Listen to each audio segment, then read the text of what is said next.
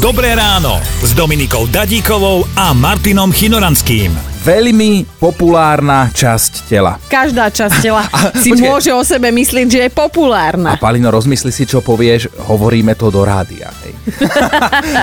Jano sa ozval, že zásadne rebeloval na škole, najviac si to zlízla učiteľka fyziky, jazdila na starom maličkom aute, Raz strčil banán, ale taký naozajstný, hej, to ovocie do výfuku a že potom, keď sa zistilo, kto to bol, tak musel celé auto poumývať. Bože, ty si bol ale strašný smrad.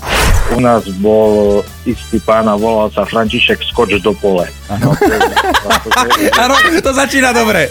e, takže si ešte predstaviť, že som mu zavolal, že či už do toho poľa skočil a sme sa zabávali na tomto. V žalobe uvádza, že rodičia si nepýtali súhlas s jeho narodením a teda, že to urobili neoprávnene. Chápeš?